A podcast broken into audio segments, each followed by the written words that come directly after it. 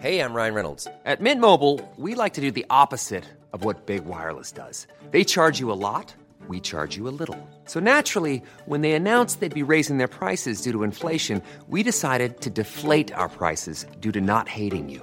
That's right. We're cutting the price of Mint Unlimited from $30 a month to just $15 a month. Give it a try at mintmobile.com slash switch. $45 upfront for three months plus taxes and fees. Promo rate for new customers for limited time. Unlimited more than 40 gigabytes per month. Slows. Full terms at mintmobile.com.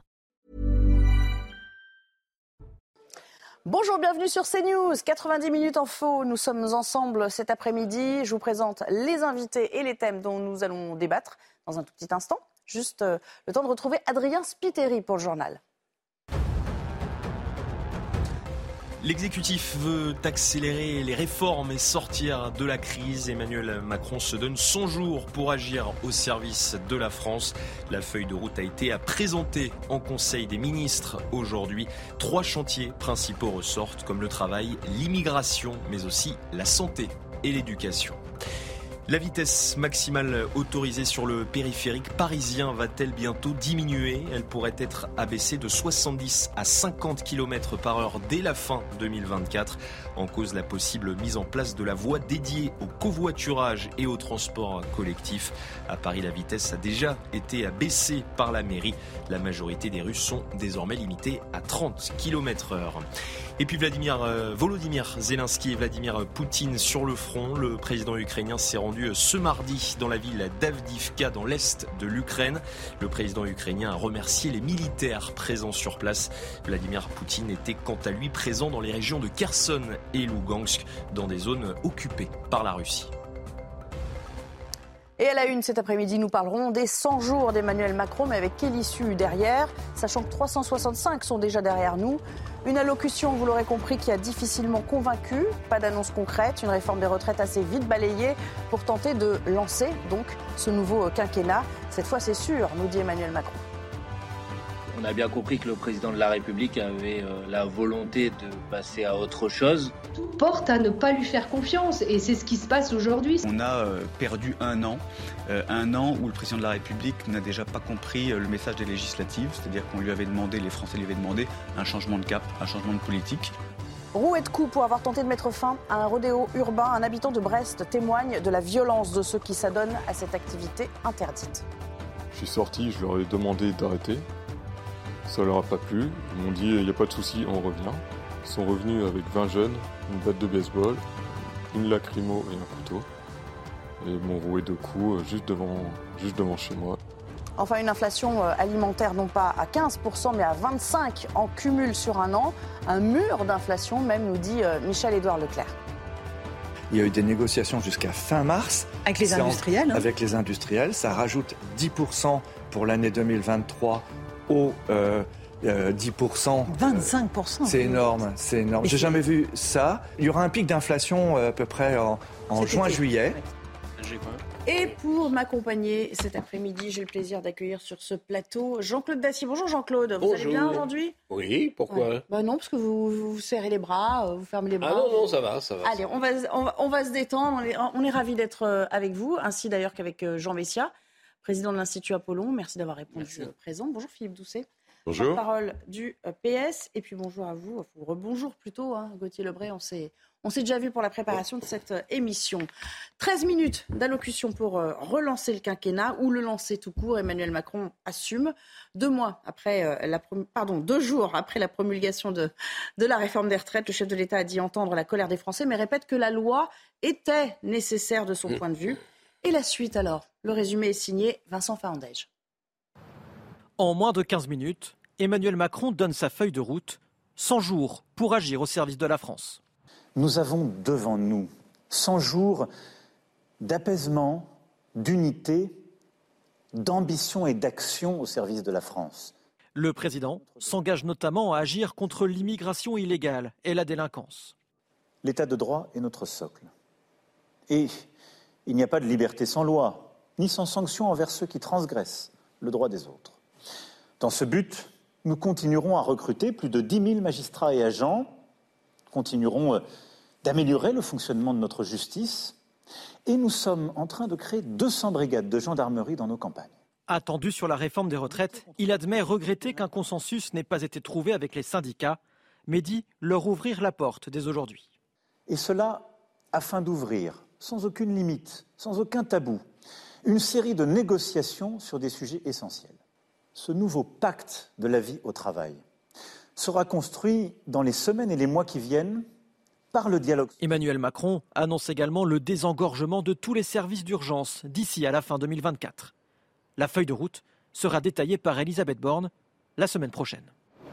Et nous serons en direct également avec Louis Marguerite qui nous attend. Je rappelle que vous êtes député euh, Renaissance de Saône-et-Loire. Merci. On se tourne vers vous dans un tout petit instant. Je vais commencer avec vous, Gauthier. Que retenir donc de ces 13 euh, minutes la, euh, comment on dit, la substantifique la, quintessence du, du discours d'Emmanuel Macron. Où va-t-on selon le président désormais? Bon, déjà, il fait que deux minutes sur les retraites. Hein deux petites minutes sur les retraites. Et après, effectivement, il se donne parce qu'il veut tourner la page. Bah, évidemment. évidemment, il veut tourner la page. Bah, je ne sais pas si je vais pouvoir faire plus de deux minutes, moi, mais il veut tourner la, il veut tourner la page. Mais euh, ce qui était quand même, il a ouvert les bras déjà. Ce qui était quand même euh, très intéressant, c'était effectivement de voir qu'il veut faire moins, moins de deux minutes pour tourner la page. Et puis après, il se laisse 100 jours comme s'il appuie sur reset. Vous savez, les fameux 100 premiers jours, euh, à chaque fois qu'un président arrive à l'Élysée, on dit qu'il a un état de grâce, il a 100 jours euh, avant que les médias lui tombent dessus, les opposants lui tombent dessus. Donc il va appuyer sur reset comme si ça faisait pas 6 ans qu'il était euh, déjà à l'Élysée. Alors les 100 jours, parfois ça se termine mal. Hein. Les 100 jours, c'est quand Napoléon revient de son premier exil, ça se termine par Waterloo, ça se termine par une défaite, et puis ça se termine par Sainte-Hélène. Donc ça se termine pas toujours très bien. Et alors, après, on n'a pas de calendrier il a donné aucune date. On ne sait pas. Alors, paraît-il qu'hier matin, auprès de ses proches, il a dit il faut qu'on fasse passer la loi immigration et la loi travail avant le 14 juillet, justement. Mais ce matin, face au patron, il a laissé euh, la fin de l'année jusqu'à la fin de l'année pour négocier avec les partenaires sociaux, puisque pour le moment, il est boycotté par les partenaires sociaux qui reviendront sans doute à la table, notamment pour la CFDT, après le 1er mai, qui sera le baroud d'honneur de l'intersyndicale. Alors, Louis Marguerite, on, va commencer euh, peut-être à vous faire réagir. Il parle de contrat social, de progrès social. Avec quels moyens? Parce que quand même, ce qu'on comprend, c'est que ce n'est pas lui qui est à la manœuvre. Quand on mm. parle de contrat social, de revalorisation salariale, généralement, ça signifie des accords de branche, euh, euh, des accords interprofessionnels, mais là, ce sont les partenaires sociaux qui vont s'en charger. Ce n'est pas le président qui va insuffler les choses. Bah, en fait, les deux sont vrais. Euh, d'abord, il faut juste savoir ce qu'on veut. Les gens peuvent critiquer que ça n'a pas été assez concret hier, et en même temps, on ne peut pas d'un autre critiquer le fait euh, qu'on puisse euh, laisser libre cours effectivement à la négociation sociale, salariale et patronale. Et, d'abord, il y a des choses qui déjà existent. Je pense notamment à l'accord interprofessionnel sur, sur, le partage de la valeur, le partage des bénéfices, qui a fait l'objet d'une discussion. Il faut s'en féliciter entre les organisations syndicales et organisations patronales. Et là, on a un texte qui est en préparation qui va traduire ces engagements. Donc là-dessus, évidemment, ce sera au Parlement de saisir. Moi, je travaille particulièrement sur ces sujets-là. Euh, tout autre sujet du type euh, aménagement du temps de travail, il y a déjà des choses qui existent dans les entreprises. Euh, la question de la, pénibilité et de l'emploi des seniors, que, d'ailleurs la, réforme n'a pas traité ou que très partiellement traité, et on le sait.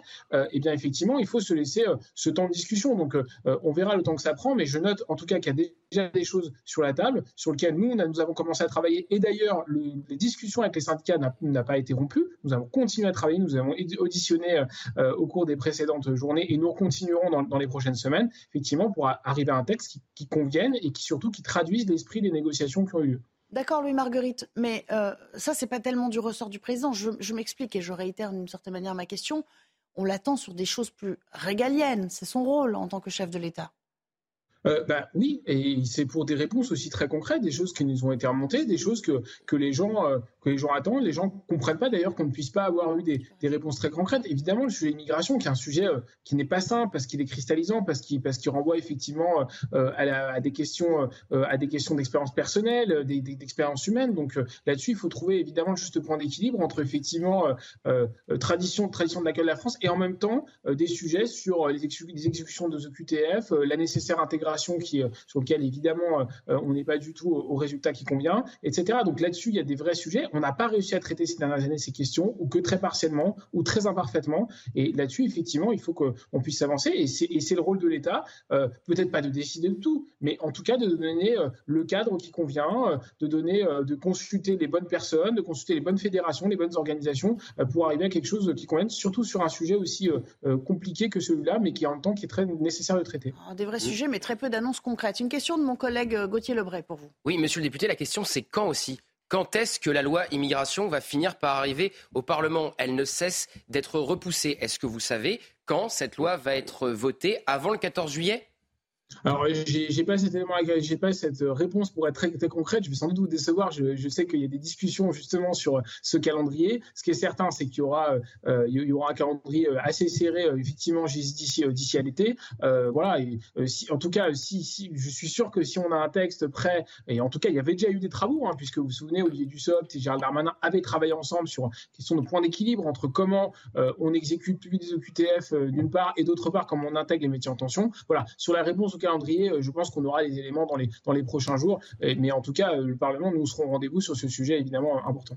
Euh, Louis Marguerite, bien sûr, vous restez avec nous. On aura l'occasion de se tourner vers vous à nouveau. Jean Messia, le vide, c'est un terme qui est beaucoup revenu, mm. et dans les analyses et dans la réaction de ceux qu'on a pu sonder immédiatement après l'allocution. C'est aussi ce qui vous est apparu, une sorte de, de vide, ne serait-ce que parce qu'il n'y avait pas d'annonce chiffrée, d'annonce concrète hein, dans le courant de ces 13 minutes.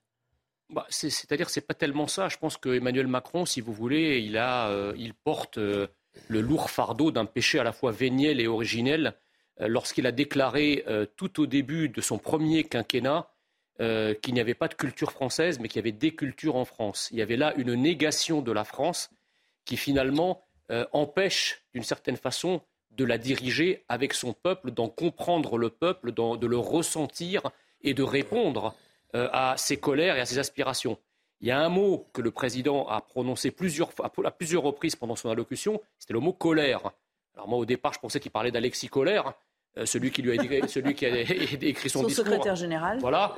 Euh, mais non, il parlait de la colère, mais sans pouvoir véritablement ni l'appréhender, ni y répondre. et là, si vous voulez, il est un peu hors sol. C'est-à-dire, on a eu le droit à un discours qui est presque un, euh, un, discours procédurier. Il y a quelque chose du, processeur informatique, si vous voulez. Qui euh, Gauthier Lebret parlait de réinitialisation du, bouton reset. C'est exactement ça. C'est un algorithme qui s'exprime, qui fait fi en fait de la réalité, de l'exacerbation épidermique euh, des, tensions dans le pays et qui vous délivre un discours très aseptisé, très normalisé, hors sol, euh, permettant en fait de décrire un, monde parallèle, un monde qui n'est pas le monde dans lequel nous vivons, un monde qui n'est pas français. C'est intéressant ce que vous dites parce que euh, on va parler peut-être de ce président qui n'est pas vraiment dans l'affect. C'est pas moi qui le dis. C'est un ancien conseiller, conseiller euh, de communication que qu'on a beaucoup vu au, début du précédent quinquennat. C'est Sylvain Faure qui le disait sur les ondes ce matin. Écoutez. Vous savez, quand il dit, euh, à un moment au début de, son allocution, il, évoque la colère qu'il a entendue, et à un moment il dit, euh, ça n'a pas été compris, quelque chose comme ça, il dit, je le regrette. Hmm. Moi, je crois qu'au fond, euh, quand il dit je le regrette, c'est presque le maximum d'épanchement auquel il peut arriver en public. C'est-à-dire, c'est un homme qui ne s'épanche pas, c'est un homme qui n'est pas dans le sentimentalisme, hmm. c'est un homme qui essaye, au contraire, d'être toujours. Question de nature. C'est une question de nature et de vision des choses. Il, son discours hier, au fond, il était ultra rationnel. C'était un discours de, de, la rationalité pure, et je pense que beaucoup ont été déçus. En tout cas, ceux qui expriment leur déception, c'est qu'ils attendaient beaucoup d'émotions. Claude Dacier, discours rationnel, ça, c'est la patte Macron? Écoutez, on sort, et encore, je ne suis pas sûr qu'on en soit sorti, de trois mois de crise minimum, avec des violences, beaucoup de monde dans les rues, beaucoup de contestations sur le projet de loi retraite. Et c'est vrai que on était tous soumis à un stress assez intensif. C'est vrai qu'hier soir, on a pu euh, juger que la teneur, le contenu, le style du discours du président était peut-être en deçà, mmh n'est-ce pas, du, euh, du, climat actuel. Je pense que c'était voulu. Je pense au contraire que c'était fait pour ne pas en rajouter. Je pense que s'il ne fait que deux minutes sur les retraites, c'est pour dire aux Français, c'est réglé. C'est fini. La loi, elle a été votée dans les conditions qu'on connaît. Certains auront du mal à le digérer. C'est ainsi. Et il a essayé ensuite, c'est là où on peut peut-être débattre, euh, d'indiquer la suite. Alors les 100 jours, moi je suis comme toi, je ne sais pas très bien ce que ça veut dire, les 100 jours, comme si on pouvait régler la gravité extrême de la situation dans laquelle se trouve la France en 100 jours. Non. Néanmoins, il y a un effort de fait qui a commencé aujourd'hui avec le patronat sur euh, les conditions de travail, sur les salaires. C'est pas le plus difficile à réunir, le patronat. C'est hein, sans doute pas le plus difficile, mais encore que ce soit pas si simple, si on veut préserver la compétitivité de l'entreprise France qui est déjà en difficulté. Il, euh, si vous voulez, il y a un patron, un petit patron qui me disait l'autre jour, euh, c'est bien, mais il faudrait peut-être en finir avec les primes à l'oisiveté. C'est peut-être un peu caricatural et peut-être un peu excessif. Néanmoins, je vois qu'il y a un décret qui a été publié ce matin même pour expliquer qu'il y avait dans certaines situations des aveux et qu'on va y mettre un terme, notamment les gars qui ne revenaient pas au boulot pendant 15 jours et qui se mettaient ensuite euh, euh, au pôle emploi.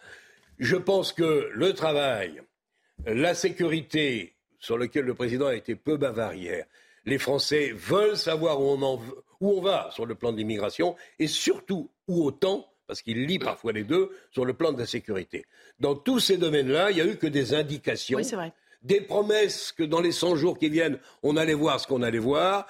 En réalité, je crois que le président va repartir, comme il l'avait fait avec les Gilets jaunes, de manière différente. Voir les maires, voir les conseillers municipaux, essayer de se réconcilier avec les Français euh, en allant voir euh, les régions de France. Il y a un point sur lequel il faut insister. Euh, la difficulté du pays, tout le, monde, tout le monde le sait, le reconnaît.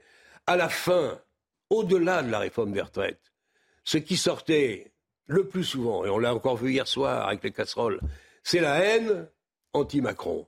On va y revenir. Alors, euh, justifié, pas justifié, c'est son problème à lui et accessoirement au pays. On va voir comment il va s'y prendre pour essayer de se réconcilier avec les Alors, Français. Alors, on, va rester un peu sur la matière. Il y a quand même eu deux ou trois petites choses, on va dire, qu'on a notées. Si on veut rester dans, dans le concret, à un moment, euh, ça m'a frappé, euh, Philippe Doucet, il a été question de, de formation professionnalisante. C'est-à-dire le bac pro, on va faire on va faire plus de manière à, remettre euh, très vite sur les rails ceux qui veulent travailler. Mais ça a provoqué quand même des réactions outrées à gauche sur le mode euh, on veut envoyer euh, nos enfants dans des filières au casse-pipe tout de suite et, on fait fi des études. Ça vous a frappé, vous, ces formations professionnalisantes et dans, avec des cursus très courts? Bon, honnêtement, c'est pas ce qui me dérange Ça vous dérange plus. pas. bon, qu'il y a un sujet sur comment on fait la formation professionnelle, que les jeunes qui sont éloignés de l'emploi, on arrive à avoir des vrais jobs et tout ça. Donc, je pense qu'on peut avoir un débat à gauche. On n'est pas d'ailleurs tous d'accord sur le sujet. Non, moi, ce qui m'a frappé, c'est qu'on est, euh, dans un autre univers. Parce que euh, Sylvain Faure, son premier conseiller en communication, Mm. expliquait qu'il était rationnel. Mais enfin, hier soir, moi, j'ai pas trouvé beaucoup de rationalité.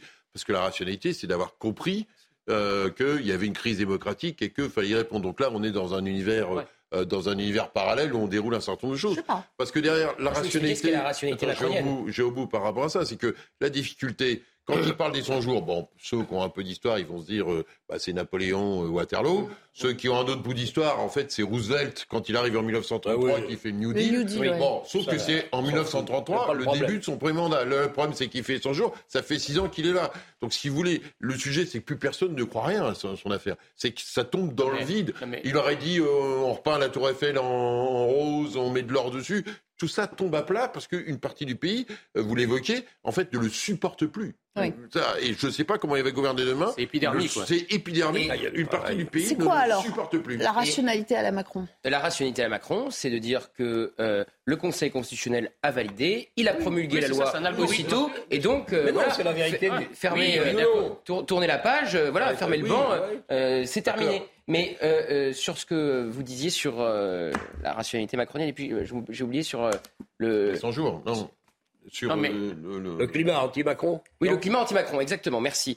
Et qui s'est accentué, Qui s'est accentué avec euh, son interview au journal de 13h. Et le lendemain, il avait renforcé les cortèges de l'intersyndicale. Et c'est, et c'est ça qu'il a euh, pas fait hier. C'est-à-dire qu'il n'a rien amélioré, Voilà, mais que- il n'a pas aggravé la que situation j'allais non plus. dire. Merci de me de Oui, me mais- passer le témoin. Au moins, au moins. Il n'a pas aggravé son cas. Hier soir, il n'a pas aggravé son il n'y a rien, ni de mots, ni de Voilà. phrases à reprendre pour lui rentrer dans le lard. C'est décrochage déjà ça. très profond. Le Non, mais décrochage, on le est décrochage est profond. C'est-à-dire que la difficulté, on est c'est que d'accord, on est on est à d'accord. 4 ans. Enfin, ça fait un an qu'il a, mais on a l'impression que ça fait une éternité. Ça sent déjà une espèce de fin de mandat, de fin de règne Mm. entier. Or, il y a 4 ans, avec toujours pas de majorité à l'Assemblée nationale, parce que on va revenir sur la loi immigration. Ouais, ouais, enfin, qui le va sujet, c'est qu'il Bah oui. faut qu'il y ait quelqu'un pour la vote. Donc, ils se disent, on va la couper, parce qu'il y avait un bout, soi-disant pour l'aile gauche, un bout pour la droite.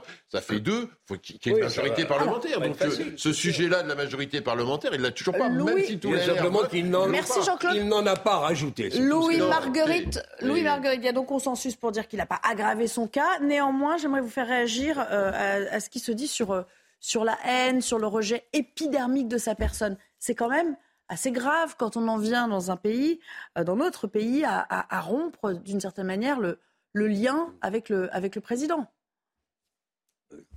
Bon, je ne vais pas vous surprendre, évidemment, je ne partage pas, je Avec partage pas ce- pas mieux. cela. Mais, mais, mais, néanmoins, juste pour réagir là-dessus, d'abord, personne ne dit que tout va bien et personne ne dit que, que la réforme s'est passée sans heurts. Il, il y a, évidemment, euh, d'abord, il y a du capital politique qui est consommé sur, sur une telle réforme et, il y a évidemment une désapprobation. Et, et d'ailleurs, le, président le, le, rappelle hier. Donc après, on peut toujours dire que c'est pas assez, que c'est trop court, mais enfin, de fait, euh, il reconnaît et il le regrette qu'il n'y a pas eu de, il n'y a pas eu d'acceptation de cette réforme. Ça, c'est le premier point. Le deuxième point, euh, on peut tout entendre, mais on peut pas laisser dire qu'il s'est rien passé d'une part pendant un an. Je parle même pas des cinq années qui ont précédé. Je, je dis pas que ça suffit. Je ne dis pas qu'on va s'arrêter là, bien au contraire. Je dis simplement, c'est que même dans la configuration qui est celle de la majorité relative, qui nous oblige effectivement à soit trouver des points d'accord ou alors des points de non-opposition, ce qui revient au même, il y a quand même eu plus de 20 textes qui sont passés. Alors, pas tous n'étaient pas de la même ampleur. Euh, voilà. Et encore une fois, c'est pas d'autosatisfaction. Je ne dis pas que ça suffit, qu'il ne faut pas euh, euh, aller plus loin, améliorer. Mais je dis simplement que, en tout cas, en termes de production de textes, le pays n'a pas été bloqué. Maintenant, en effet, le sujet, c'est qu'il faut qu'on réponde très concrètement. Et c'est ça, en fait, les, les gens, à la limite, le fait que ce soit majorité relative, pas relative, que les syndicats soient ici ou pas, c'est pas le sujet. Le sujet, la difficulté des gens, et moi on me le dit dans ma circonscription, c'est de régler leurs problèmes leur, leur problème d'inflation, leur problème effectivement de pouvoir d'achat, euh, de, de, résoudre la question de l'immigration qui doit pas être un tabou. Et encore une fois, on peut, je suis sûr qu'on peut trouver euh, une voie un peu médiane euh, et équilibrée de, de, de traiter ce, cette, cette, difficulté, enfin en tout cas ce sujet, pas forcément une difficulté, mais en tout cas ce sujet. Et donc encore une fois, je, je, sais qu'il y en a qui, qui ont, en tout cas qui sont en opposition directe avec le, le président de la République, mais encore, enfin on peut pas dire qu'il ne sait un qui ne sait rien de passer, et on peut pas surtout lui faire le reproche de tracer des lignes tout en laissant le voie au dialogue, la voie au dialogue pour les 100 prochains jours et surtout après au-delà. Donc encore une fois, on ne peut pas demander, lui reprocher tout et son contraire. Merci beaucoup Louis Marguerite d'avoir été avec nous pour cette première partie d'émission. Jean Messia, une réaction. Bah, écoutez, je, ne sais pas d'abord comment Emmanuel Macron va continuer à gouverner pendant quatre années, comment il va faire pour passer ses lois, parce que c'est bien beau d'annoncer des lois qui doivent être votées avant le 14 juillet. Les lois jusqu'à nouvel ordre, il faut qu'elles soient votées par des majorités euh, qui n'existent aujourd'hui pas et qui n'ont pas aucune chance d'exister demain, surtout après ce qui vient de se passer. Ça, c'est la première chose. La deuxième chose, c'est que moi je récuse catégoriquement les comparaisons, euh, excusez-moi, avec Napoléon et Roosevelt. Je veux dire, on n'en est pas là avec Emmanuel Macron. Si Emmanuel Macron c'était Napoléon ou Roosevelt, ça se saurait. Donc euh, bon, je n'ai pas, du tout, euh, pas du tout pris les, 100 jours avec ces références historiques-là, puisque je veux dire, pas là en l'occurrence, la France n'est pas gouvernée par Napoléon, elle est gouvernée par Napoléon, comme dirait l'autre. Donc, vous, y, avez réfléchi. Bah, c'est bonne, c'est là. Bah, voilà, donc moi, je, si vous voulez, on peut pas, on peut pas à ce point faire fi, effectivement, du sentiment, du côté un peu euh, émotionnel, euh, euh, ne pas sentir l'ipséité, l'ontologie du pays. Vous savez, et, quand Emmanuel Macron dit oui, mais moi, le Conseil constitutionnel a validé, etc., la loi, le, le 49.3, ah tout ça est légal. Mais euh, euh, on se souvient que François Mitterrand, avec la loi euh, sur le grand service public de l'éducation nationale, il avait la majorité pour faire passer la loi. Mais face à la colère du pays, il a eu l'intelligence non seulement de retirer la loi, mais de changer les ministres qui, qui, en, avaient, qui en avaient accouché. Donc, vous voyez, gouverner un pays, c'est pas le gouverner sous forme algorithmique, comme un automate à travers des instruments légaux. Un pays, c'est ce qui est intéressant dans ce que redit Sylvain Faure, c'est que quand il dit euh, c'est pas compris, euh, il regrette. Il dit il est au bout de ce qu'il peut dire. Mais effectivement, euh, vous prenez Il y a une déconnexion chez lui. voilà, ça vous, prenez l'exemple de François Mitterrand quand il recule en 1984. Enfin, c'était un million de personnes dans la rue. Enfin, à gauche, le projet de service unique d'éducation nationale, ça faisait 20 ans que c'était dans les cartons. Donc, ce serait un vrai recul. Mais à un moment donné, il faut entendre le pays. C'était dans son programme et avec des ministres auxquels il était, au moins pour l'un d'entre eux, attaché. Ça veut dire qu'à un moment donné, il faut entendre le pays. Voilà, ça. Quand on est président de la République, il y a aussi des vibrations. Mm. Enfin, je veux dire, il faut, vibrer avec le pays bah, par rapport à ça. Il y a aussi l'intérêt général euh, qui compte. Hein. Oui, non, mais il y a, oui, mais Gauthier, un, un dernier mot. la capacité de faire les comptes ou non. Oui, mais d'accord, mais à un moment donné, d'accord, on peut faire les comptes, mais dans ce cas-là, il fallait peut-être rester sur la réforme de 2019 et pas celle d'aujourd'hui. Voilà, parce que faut aussi entendre le pays. Il y a les comptes, puis il y a aussi comment les gens ils vivent leur vie aussi. En deux hein. mots, euh, il y a quelque chose que j'ai pas bien compris, c'est qu'il nous parle de l'échéance du 14 juillet. Genre, je reviens vers vous euh, le 14 juillet. Et puis après, quand il parle au patron, je crois que c'est ce matin ou dans une un peu plus tard, il a dit on verra à la fin de l'année. Donc, euh, à quel moment on tranche? Je vous disais, hier matin, il réunit euh, les cadres de sa majorité avant de s'exprimer à 20h et il leur dit il faut qu'on ait fait passer la loi travail et la loi immigration avant le 14 juillet. Et ce matin, alors qu'une caméra était là, donc euh, face à la presse quelque part, on peut le dire comme ça, il laisse au patron jusqu'à la fin de l'année pour négocier sur cette loi travail avec les syndicats qui ne veulent plus parler au président. Donc déjà sur le calendrier, C'est pas C'est clair. pas très clair. En fait, ce qu'il fait, pourquoi il fait ça? Parce qu'il laisse 100 jours de plus à Elisabeth Borne. C'est ça la réalité. C'est les 100 Il lui jours de la Première ministre. 100 jours- C'est elle qui va partir à Sainte-Hélène, si j'ose dire, à la fin de ces, euh, de ces 100 jours. Parce que euh, si il la démissionne. c'est mieux quand même. S'il la démissionnait tout de suite, ça voudrait quand même dire qu'il y a un problème et qu'on a traversé quelque part une crise. Et je vous rappelle que pour le président, il n'y a pas de crise démocratique, il n'y a quasiment pas de crise du Vous restez tous les quatre, on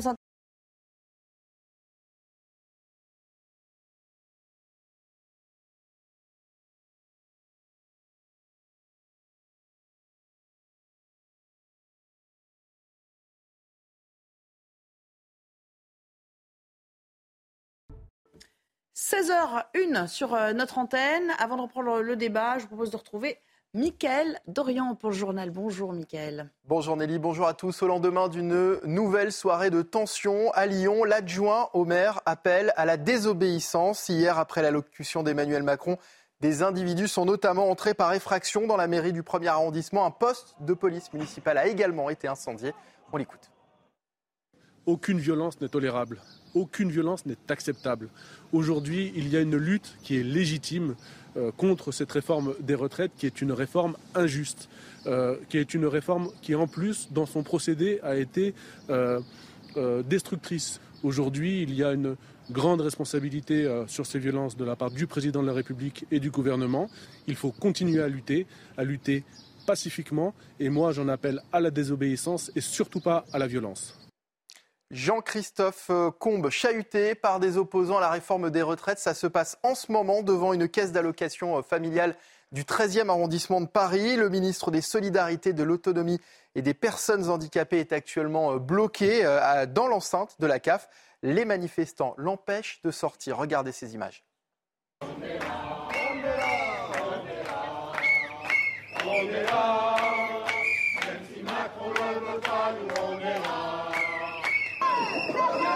Macron dégage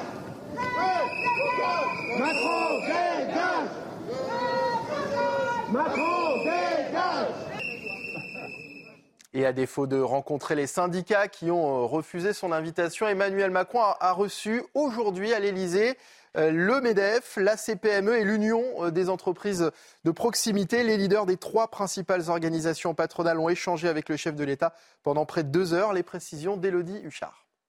La réunion aura donc euh, duré euh, deux heures. Les partenaires sociaux euh, à l'issue qui expliquent qu'ils sont satisfaits que le président de la République souhaite les intégrer davantage dans les discussions. Tous, comme le chef de l'État, disent regretter l'absence des syndicats. Geoffroy Roux de Bézieux qui nous a dit la politique de la chaise vide n'est pas une politique de long terme. Il y avait beaucoup de sujets à évoquer avec le chef de l'État, la première ministre et le ministre du Travail, notamment les salaires, l'usure ou bien encore la partage de la valeur qui fera l'objet d'un projet de loi particulier. Et puis, Geoffroy Roux de Bézieux a insisté sur le fait qu'ils avaient besoin besoin de temps pour la négociation. 100 jours, c'est trop court, dit-il. Alors on connaît maintenant la suite du calendrier. Tous espèrent qu'au début du mois de mai, ils pourront se remettre tous ensemble avec les syndicats autour de la table. Ensuite, d'ici à mi-juin, ils doivent faire la liste des sujets qui figureront par exemple dans la future loi travail. Il faudra ensuite les hiérarchiser, puis négocier. Et on sait aussi le timing que leur a donné le chef de l'État. Il veut que d'ici à la fin de l'année, ce fameux pacte de vie au travail puisse être bâti et mis en place.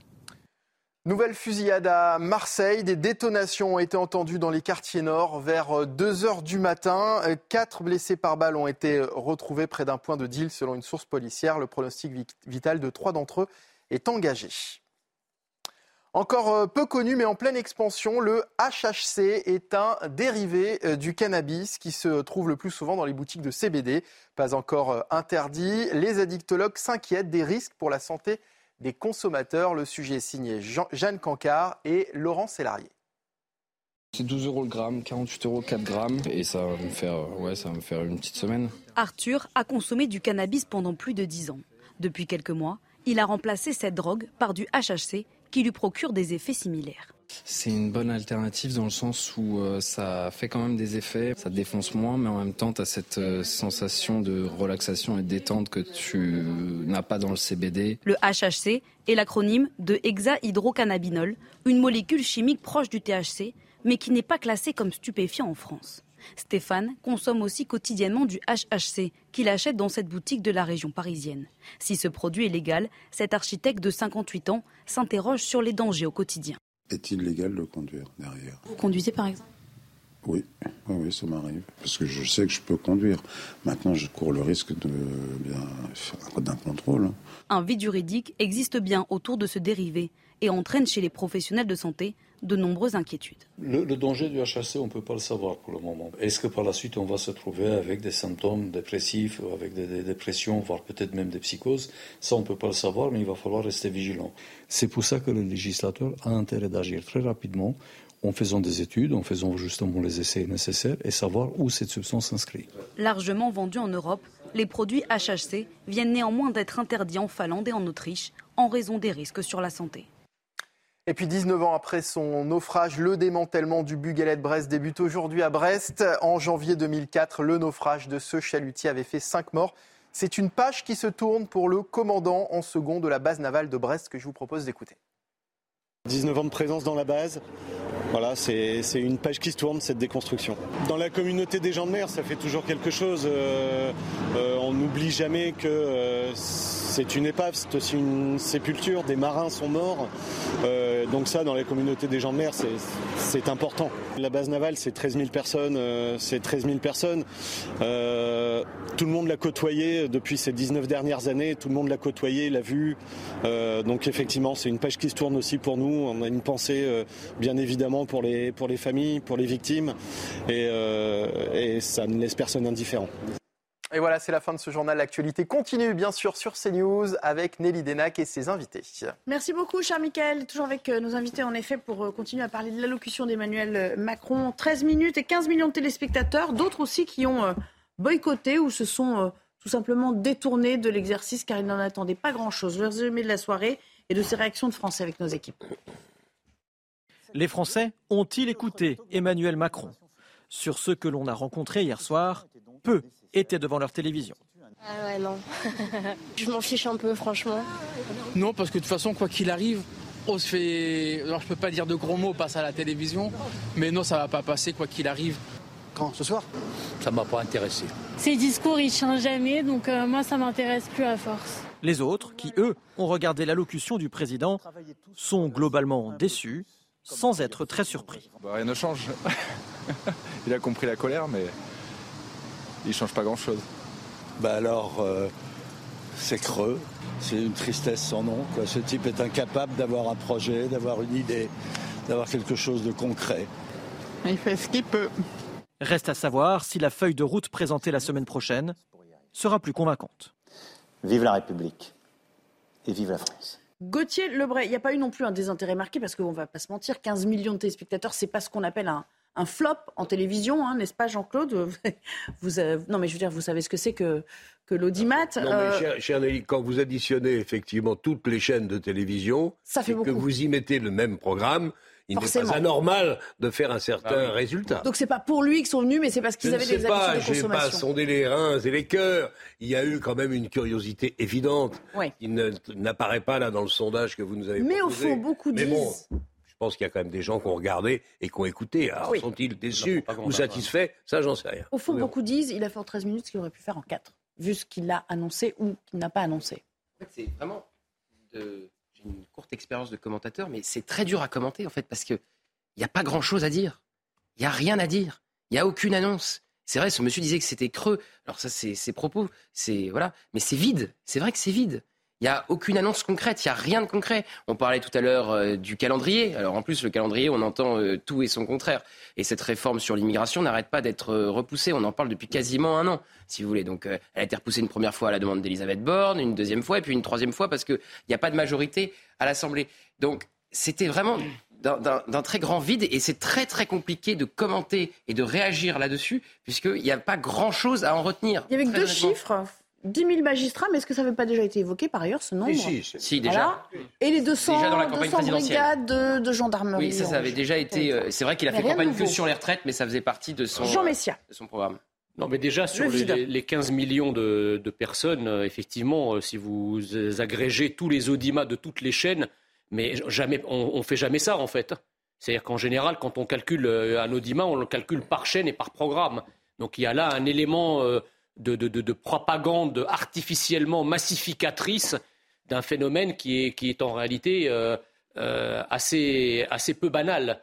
Euh, voilà, donc ça c'est ça c'est la première chose. La deuxième chose, c'est qu'il y a évidemment beaucoup de gens qui ont regardé, mais il y a aussi la qualité. C'est-à-dire qu'il y a un bad buzz qui a été fait. Tout, tout le monde a dit qu'on n'en attendait rien, que rien n'allait se passer. Et les gens bah, ont regardé, euh, pour ceux qui l'ont fait, en tout cas pour savoir s'ils n'allaient pas être démentis. Bon, ils n'ont pas été déçus, ils n'en attendaient rien et rien n'est advenu. Bon, donc ça, euh, ils, ils- y sont pour leurs frais.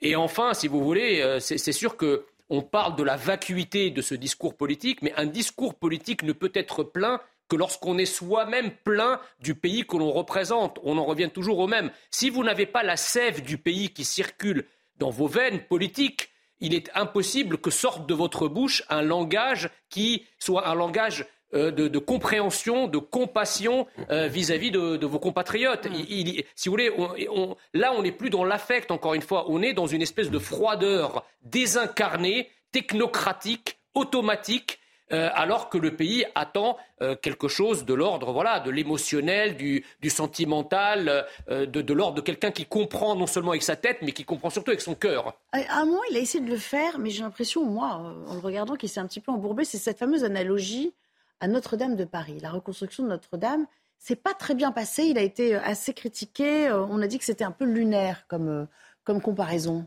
Qu'est-ce que vous en avez oui, pensé mais la difficulté, sans vouloir, euh, évidemment, je suis représentant d'un parti politique, mais euh, là, pourquoi ça tombe dans le vide aussi, c'est qu'il y a un problème de sa propre crédibilité dans cette affaire-là. Quand il parle des, des- des services d'urgence, pourquoi demain matin on réussirait à faire ce qui n'a pas été fait depuis six ans, je ne parle même pas avant, qui n'a pas été fait depuis six ans. Parce que demain, on va trouver des médecins comme ça que, tiens, ils étaient là, on les avait oubliés dans un placard, et tiens, on trouve des médecins, euh, on va trouver des infirmières comme ça, alors qu'on sait très bien que c'est extrêmement, euh, c'est extrêmement euh, compliqué. Les, les 10 000 postes sur la justice, les greffiers, enfin, un magistrat, c'est là cette année, ils ont mis 50 C'est long. postes de plus. Mais c'est long à 50 postes former. de plus. C'est deux ans. Les greffiers, il faut, il y a un concours. Et Mm. puis derrière, ça veut dire que la chaîne pénale, c'est-à-dire qu'il y a les places de prison. On en est où? Donc, si vous voulez, là-dedans, ce qui est terrible quand vous avez le, le- le radio-trottoir que vous avez fait, le micro-trottoir que vous avez Ah, fait. c'est unanime, hein. C'est que, finalement, tout ça, le, le pire, c'est que tout le monde commence à s'en moquer. C'est-à-dire qu'en gros, il cause dans le vide. C'est-à-dire que, parce que tout le monde voit que c'est quelqu'un qui, qui pédale dans le vide par rapport à ça. Et donc, euh, voilà. Et c'est terrible, c'est terrible pour lui, ça c'est une chose, mais c'est surtout terrible pour le pays parce qu'on se dit, mais comment euh, pendant quatre ans, tout ça va avancer dans un truc quinquin. Quoi. C'est pour Et- ça et qu'il c'est est obligé aujourd'hui, il va faire la tournée en France, il est obligé cette fois de- de- d'annoncer du concret. Avec l'espoir que ça passe à l'Assemblée nationale, il y a certains éléments possibles d'un programme, notamment sur l'immigration, sur la sécurité qui préoccupe beaucoup les Français, ça peut passer. Tu peux avoir le mariage de la majorité et même des voix du Rassemblement national, etc. Ça peut passer. Oui, mais même ça, il a rien dit. de Même ça, il a rien dit. Oui, Il ne fait pas Pardon, mais concret. Jean-Claude, Je dans dire, cette le- affaire-là, j'ai fini, j'ai fini. Le temps des promesses est Oui. terminé. Oui, mais aujourd'hui, la difficulté, et pardon de le dire, mais comme euh, en tant que député socialiste à la, à la fin euh, du, du quinquennat, François Hollande a vécu ça, c'est qu'à un moment donné, aujourd'hui, pourquoi ne pas tirer sur l'ambulance? Aujourd'hui, t'es euh, député Rassemblement National, t'es député LR, ça s'est déjà vu sur la motion de censure. Pourquoi ne pas tirer sur l'ambulance Pourquoi euh, Emmanuel Macron est en ambulance en l'occurrence? Il y en a une pourquoi, qui a- qui a pourquoi, venir euh, le, le soutenir, l'aider, même sur la loi sur l'immigration? Marine, Merci, Marine merci, Le Pen merci. pourrait Allez, avoir on va envie arrêter de ce voir petit échange entre vous à travers, euh, à travers le, le- le Non, mais en plateau. plus, Marine Le. Pen a dit qu'elle ne voterait pas les mesures. Gauthier, euh, pour revenir un petit peu au- centre du sujet, c'est vrai qu'hier, ça donnait quand même un peu l'impression, les plus critiques diront, ça donne l'impression qu'il disait un peu tout ce qui lui passait par la tête, sans y avoir trop réfléchi. C'est un peu ça l'impression que ça laisse au sortir. Oh, de ça cette a été- un peu excessif. Ça a été écrit quand même. Et il n'a pas dit grand-chose. Personne donc n'a dit que s'il ça n'avait avait- pas été écrit. S'il avait Mais pris comme son il n'avait pas d'idée- ça. là où je suis d'accord avec toi, il a- rien dit. c'est l'histoire de Il avait pas Notre-Dame. Je vois pas très bien ce que ça défiche là-dedans, mais bon, pourquoi Parce pas. que sur hein. Notre-Dame, si Il a cherché un je truc. vous explique, parce que sur Notre-Dame, il avait dit que Ouais. ça serait reconstruit en 5 Voilà. ans. C'est vrai qu'à l'époque, tous les commentateurs, tous les commentateurs avaient dit, il n'est pas architecte, c'est impossible de reconstruire Notre-Dame en 5 ans. Visiblement, ça sera fait. Donc, il veut dire, c'est la preuve Non, que je tiens mes engagements non, et la preuve que je peux bouger le Non, pays. mais- Voilà, oui, c'est ça, mais mais j'ai c'est ça que je cherche à compris, dire. mais je veux dire- Non mais Gauthier Lebret, c'est suffira fait- non, pas. mais vous avez vous avez raison, sauf que malheureusement nous avons, enfin en tout cas, euh, la France a élu un président de la République. Elle n'a pas élu un chef de chantier, excusez-moi. Euh, donc, euh, euh, voilà, donc le, le chantier de Notre-Dame, c'est très bien. D'abord, c'est pas lui qui le supervise, c'est ouais. un général. Georges Lin, Euh, Voilà, Georges Lin qui, euh, qui supervise le chantier. Donc évidemment, euh, avec des méthodes militaires, le calendrier est tenu, etc. Donc c'est pas c'est pas euh, euh, Emmanuel Macron qui, en direct et en personne, supervise ça. Maintenant, il y a effectivement le, le symbole. Et, les, pierres de Notre-Dame, manifestement, les pierres de Notre-Dame. Il y a, il y a, il y a le symbole. Enfin, Georges il a une autorité au-dessus de lui. Georges c'est quand même lui il arrive là euh, parce qu'Emmanuel Macron. Chacun son tour, là, on s'entend plus. Mais en, en, en, en attendant, excusez-moi, euh, Notre-Dame, ça a été un, un, un désastre. Et, et, les, flammes de, Notre-Dame ont renvoyé à l'époque les Français au temps des cathédrales. Je ne suis pas sûr qu'avec le discours de Macron, il nous renvoie au temps de la France. Un dernier mot, euh, juste avant de passer au prochain thème. Il y a un déplacement en Seine-Saint-Denis, je crois, ce soir à 18h. Euh, ça va plus être simple car l'agenda à la fois du président, des ministres, tout est connu. Hein et les esprits sont encore échaudés. Donc, est-ce qu'on peut imaginer que chaque déplacement de sa bah, part a, va être contesté? Il y aura des rassemblements qui se préparent pour euh, ce soir. Et demain, Jean-Claude y faisait euh, référence. Il retourne sur le terrain, il va visiter une entreprise dans le Bas-Rhin. Mais on va voir s'il n'est pas bunkérisé. C'est la sensation qu'on a eue après son déplacement dans les Alpes lorsqu'il a présenté son plan eau. Il est venu présenter son plan eau, il a rencontré des élus. Il était incapable d'aller au contact de la population. Et ça l'a même rattrapé à l'étranger. Alors quand il va en Chine, tout se passe bien, on sait pourquoi. C'est mais, tenu. Mais quand, quand il va aux Pays-Bas, eh bien, il a euh, un comité d'accueil là également. Et juste pour terminer là-dessus, pourquoi est-ce qu'il ferait en 100 jours ce qu'il n'a pas réussi à faire en 6 ans ça, semble très compliqué. ça Et je veux juste tenir du miracle. faire un point là-dessus. Je vous rappelle qu'il avait quand même donné des missions impossibles à Elisabeth Borne, élargir la majorité. C'est absolument pas le cas aujourd'hui. Et on a l'impression que cette mission a été eh bien, euh, rangée, euh, pour pas dire jetée à Ah la bah poubelle. Allez, messieurs, non, et merci, sur merci, le merci. Parlement, il n'arrivera pas à trouver une majorité texte par Non, texte. mais Ça est marchera pas à chaque que fois. Ça a marché sur le nucléaire, mais ça Merci. marchera pas à chaque fois. Merci, je vous propose de changer de thème parce que le temps file et, à coup sûr on va en reparler sur notre antenne, y compris euh, euh, avec Laurence euh, dans Punchline. On va parler aussi de, de ce qu'a vécu un habitant du quartier Bellevue, ça se trouve à Brest, dans le Finistère. C'était dimanche après-midi. Euh, vous avez vu qu'il avait été roué de coups parce qu'il avait demandé à des jeunes tout simplement d'arrêter de faire un, un rodéo à, à- à moto. Il a été victime de coups de couteau, de coups de batte de baseball. Heureusement, il est euh, sorti entre temps de l'hôpital, il a pu témoigner. Regardez reportage Jean-Michel Decaze. Dimanche après-midi, Sylvain était chez lui, au rez-de-chaussée de l'un des immeubles du quartier Bellevue à Brest. Vers 14h30, un rodéo commence. Des jeunes de 14 à 16 ans. Les jeunes, euh, du coup, ont rasé les terrains de, de jeu là où, euh, où il y avait des enfants. Je suis sorti, je leur ai demandé d'arrêter. Ça leur a pas plu. Ils m'ont dit, il n'y a pas de souci, on revient. Ils sont revenus avec 20 jeunes, une batte de baseball, une lacrymo et un couteau. Et ils m'ont roué deux coups euh, juste devant, juste devant chez moi. Et euh, ça a duré une minute ou deux. Et puis ils sont repartis euh, dans la foulée. Arrivés sur place, les forces de l'ordre sont visées à leur tour. Les collègues sont retrouvés devant 40 individus qui leur ont fait front, qui ont caillassé la voiture avec barre de fer. Donc les collègues ont dû euh, rebrousser chemin. Je n'ai pas peur, c'est- c'est c'est des jeunes. Faut, faut pas avoir peur de, de ces gens-là. Depuis quelque temps, les rodéos se reproduisent entre deux et quatre fois par semaine entre les tours de Bellevue. Dans un autre quartier brestois, quelques heures plus tard, six coups de feu ont éclaté lors d'un autre rodéo.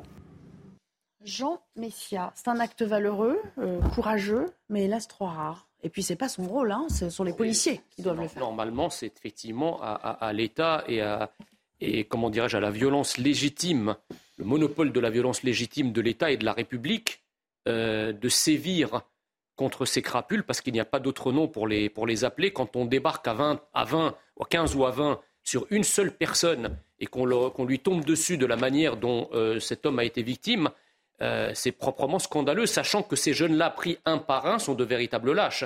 C'est-à-dire, ils n'oseraient jamais faire un par un ce qu'ils ont fait en groupe. Donc c'est un effet groupal. Ça, c'est la première chose. La deuxième chose, c'est que nous vivons, je parlais tout à l'heure du monopole de la violence légitime, on n'en est pas là. Nous vivons dans un système idéologique qui prend toutes les précautions pour ne pas faire prendre le moindre risque à ceux qui font des rodéos. Pas à ceux qui risquent de blesser ou de tuer, Ouais. À ceux qui font des rodéos. Ne pas les Quand on dit- interpeller en Voilà, quand on dit à la police de ne pas les interpeller, de ne pas les poursuivre, Ouais. lorsqu'ils sont même arrêtés parfois et appréhendés et qu'ils sont relâchés au motif que ce sont des petits chenapans qui, à leur âge, de toute façon, c'est un peu normal de faire et qui a en plus une forme de romantisme derrière cette activité, le rodéo, déjà le terme qui rappelle voilà, le Far West, etc. Il y a même eu un film qui presque rend- rend- leur rend hommage euh, à, leur, euh, à leur activité délinquante. Excusez-moi, nous vivons dans un système qui marche sur la tête. Il faut un, un ministre de l'Intérieur qui ordonne à la police de poursuivre euh, ceux qui font des rodéos Si ils se pètent la gueule, tant pis pour eux, tant pis pour eux. C'est eux qui l'ont cherché. Et si derrière vous avez des cités qui s'embrasent, eh bien il faut également mater les révoltes. C'est comme ça que ça se passe. Il ne faut La- pas se laisser intimider. Quoi. la main moite de la République, qui, est, qui est celle d'aujourd'hui, doit céder la place à la main lourde de la République pour appliquer la loi et faire respecter Alors l'ordre. Il y a justement, vous parlez, solution. vous parlez de la police. Regardez Gérald Darmanin, il communique souvent hein, sur euh, la fermeté euh, de euh, l'intérieur, sur les saisies qui sont effectuées. Regardez avec photo à l'appui cette fois, il nous dit voilà fermeté contre les rodéos. Dans le Nord, cinq individus arrêtés. Euh, ce week-end, euh, des policiers ont été euh, appelés à de nombreuses reprises. Voilà, il nous dit, hein, à grand renfort de communication, Gérald Darmanin, que voilà qu'on travaille, il y a des actions. Sauf que voilà, la réponse pénale est toujours insuffisante, Philippe Doucet, derrière. Oui, enfin, la réponse pénale est peut-être insuffisante. Enfin, déjà, c'est bien qu'il fasse ça. Gérald Darmanin, c'est bien, il fait une photo. Mais la difficulté de ça, c'est que quand l'État n'est pas solide et pas fort, bah, on a la jungle. C'est l'État qui protège tout le monde. C'est pour ça d'ailleurs qu'on a institué l'État, parce qu'autrement, euh, c'est euh, le Far West tous les matins, c'est euh, la jungle. Et l'État, c'est ce qui permet de protéger les plus faibles face aux plus forts. Bon, et donc on voit bien que ce, monsieur qui s'est fait rouer de coups, il joue le jeu, enfin il joue le jeu, il est un citoyen, il dit oh, bon peut-être arrêter de nous mettre le bazar. Donc on sait bien qu'on a ces difficultés parce que ceux qui sont mis en danger, il y a ceux qui sont sur les quads ou les motos, bon eux ils se mettent en danger, c'est une chose, mais c'est surtout quand ils traversent des espaces publics où il y a des enfants, des mamans avec des poussettes, euh, des gamins qui sortent de l'école, euh, enfin, je veux dire, euh, donc euh, que le jour où il y a dans une cité ou autour des, des, des, des gamins qui sont renversés par des types qui font de la mini-moto, bah, on sait bien que tout ça, ça, ça finit mal. Et donc la police est censée protéger ça. Donc ils le font, c'est vrai que pendant longtemps, la police avait des consignes d'éviter que les choses s'embrasent et qu'il y ait des arrestations autour de ça. cas. Ou alors, C'est pour toujours être le cas. précis, pour être Oui, maintenant, les saisies, elles interviennent à, à l'issue des enquêtes, en voilà, fait. non mais en fait, ils pouvaient les arrêter, mais dans un dispositif que la police appelle un dispositif baïonnette, c'est-à-dire qu'à un moment donné, c'est qu'ils ils arrêtaient quand ils avaient réussi à faire une nasse. Mais ça, c'est fini, ça. Bon, ok, bon, donc autant vous dire qu'avant d'attraper quelqu'un qui est en mini-moto euh, assez rapide dans une nasse, euh, euh, faut que le type soit Bon, pas très mais bon, malin. la réponse pénale derrière, parce qu'il recommence en fait, où il, il retrouve d'autres motos. Les motos, il y en a, n'arrivera il y a un parc entier Mais de après, motos. Je sais pas si Euh, c'est oui, mais faut les enlever, Tant les qu'on motos, n'arrivera dire, faut- à bâtir ce qu'on appelait dans le temps une loi anti-casseur, c'est-à-dire une responsabilité globale d'un groupe qui fout le bord, qui sème Ça a été la retoqué, pagaille, ça a été je ne retoqué. sais où. C'est alors on n'y arrivera jamais. Vous voulez que je vous dise, par exemple, c'est, euh, très, très simple. Il y a une loi qui a été votée, je crois, l'année dernière, qui fait que la police est autorisée à se saisir des véhicules, en l'occurrence des motos, sauf que les gars, ils se les prêtent ou ils les louent. Donc tu ne peux pas te saisir du, du véhicule et tu peux pas le Bah, c'est des- c'est détruire. des véhicules Ah, volés, pardon. en général. Enfin, pardon, Et mais ou euh, alors ce sont des véhicules enfin, volés. Donc je veux dire, il n'y a pas de solution légale. On les prive pas. une- non mais attends, on il y a les une, prive pardon, pas il y a une d'un solution outil légale. précieux. Je veux dire, derrière, euh, qui a envie, a besoin de rouler dans une mini-moto hein, euh, Qui roule un quad, en quad en ville voilà, les quads, ça peut servir Si, ça dans des existe, terres agricoles ou en montagne. Ça, ça. mais non, mais attendez, mais ça, c'est ça, c'est une fausse bonne idée. Non, Il ne s'agit pas d'interdire une activité au prétexte que vous avez des, délinquants qui l'utilisent, la mal. Ou mais- alors il faut interdire les voitures. Je vois pas Non, ce mais, que tu veux ok. dire. Ouais, Le quad de tourisme, ça existe. euh, le quad de tourisme. Le plus de tourisme, euh, où est-ce que Ah, tu fais vous le tourisme envoyez, euh, Attendez, vous aujourd'hui, Des stations autour de- à la Tour- balnéaires, à la Tour- Eiffel, vous avez des tuk-tuk indiens. Voilà, et c'est en plein pas Paris. derrière, ce que je veux dire par là, c'est que je vois pas pourquoi on autorise. favorise euh, on n'interdit pas de manière générale, avec des exceptions, euh, si euh, sur je sais pas quoi, la plage de Sable d'Olonne peut le faire du quad ou je sais pas quoi. Pourquoi on n'interdit pas Mais ce non. type, euh, ce type de Mais ça, dispositif mais attendez, mais, ça c'est idiot. Mais c'est ça, c'est exa- vous savez, mais à c'est un moment donné, je sais c'est pas, c'est idiot, ça permet de régler Non, le mais Mais pas Allez, du allez, tout, on se ils le calme, font on quand se même. Monsieur Doucet, D'accord, mais ça permet d'avoir une base légale pour interdire. Monsieur, monsieur Doucet, si je peux me permettre de répondre, c'est exactement comme ceux qui disent que pour, inter- que pour éviter le tir de mortier d'artifice sur la police, il faut interdire les, mo- les, les mortiers, la vente de mortiers. C'est débile. C'est pas ça qu'il faut faire. C'est-à-dire, c'est pas, c'est pas le. En fait, là, en, en l'occurrence, ce qui est, ce qui est euh, comment dirais-je, le problème, il vient pas de la machine. Il vient de ceux Donc qui Jean sont Messia sur la est pour la légalisation de la vente des mortiers. Non, bah, attendez, les, bah, bah, les bon. Ah, les mortiers, qu'on non, les le mortiers problème à d'artifice, l'envers. pas les mortiers de Non mais militaires. je, je- des- les mortiers Les- les- d'artifice. Les, bah, les mortiers, bah, il ne faut pas les interdire. Donc tous les attendez. jours, euh, toi t'achètes des mortiers d'artifice pour faire le pour les 14 fêtes, juillet Mais pour, les alors. fêtes, exactement, les mariages, etc. Mais on peut Euh, tout interdire à ce C'est pas tout interdire. Le sujet, c'est d'avoir une régulation. Alors attendez, Ouais, non, le, problème il n'est pas là. Le problème c'est que si, là, on a des fi- on va machines. conclure là. On a des machines qui sont légales, qui peuvent être achetées pour des utilisations légales. Si quelqu'un en fait une utilisation délinquante ou criminelle, la police doit être là pour l'en empêcher. Si vous, si vous neutralisez le pouvoir de la police en disant il faut surtout pas les poursuivre, ben dans ce cas-là, c'est la- Mais- mais j'ai- dit l'inverse. Si vous interdisez les attendez, si vous interdisez les quads et les motos, demain ça sera des voitures. Voilà. Et qu'est-ce que vous allez Merci. faire? Vous allez interdire les voitures. Merci beaucoup. C'est déjà les voitures en plus. Allez, on remarque une courte pause et puis on reviendra pour parler de, ah, tiens, d'un sondage sécurité. Tiens, après euh, ce qu'a dit Emmanuel Macron sur euh, le moyen euh, d'endiguer les problèmes de- d'insécurité, on verra ce qu'en pensent les Français. Est-ce que c'est un vœu pieux de sa part? À tout à l'heure. 90 minutes info en votre compagnie. Le débat reprend juste après un rappel des titres. Il est signé Adrien Spiteri. Emmanuel Macron veut accélérer la réforme des lycées professionnels. Un projet de loi pourrait être présenté d'ici à l'été. Le chef de l'État l'a annoncé ce matin à l'ouverture d'une réunion avec le patronat à l'Élysée. Le but qu'un plus grand nombre de jeunes accèdent à un emploi ou à des formations vraiment qualifiantes. À partir d'aujourd'hui, l'abandon de poste ne donne plus droit au chômage. Le décret est paru ce mardi au journal officiel. Jusqu'à présent, les salariés étaient souvent licenciés pour faute par leur employeur et pouvaient toucher l'assurance chômage. Ces abandons de poste ne représentent cependant que 5% des fins de CDI. Et puis les campings français ont la cote. Au 1er avril, les réservations étaient en hausse de 21% sur un an. En 2022, déjà 136 millions de nuitées avaient été comptabilisées au total.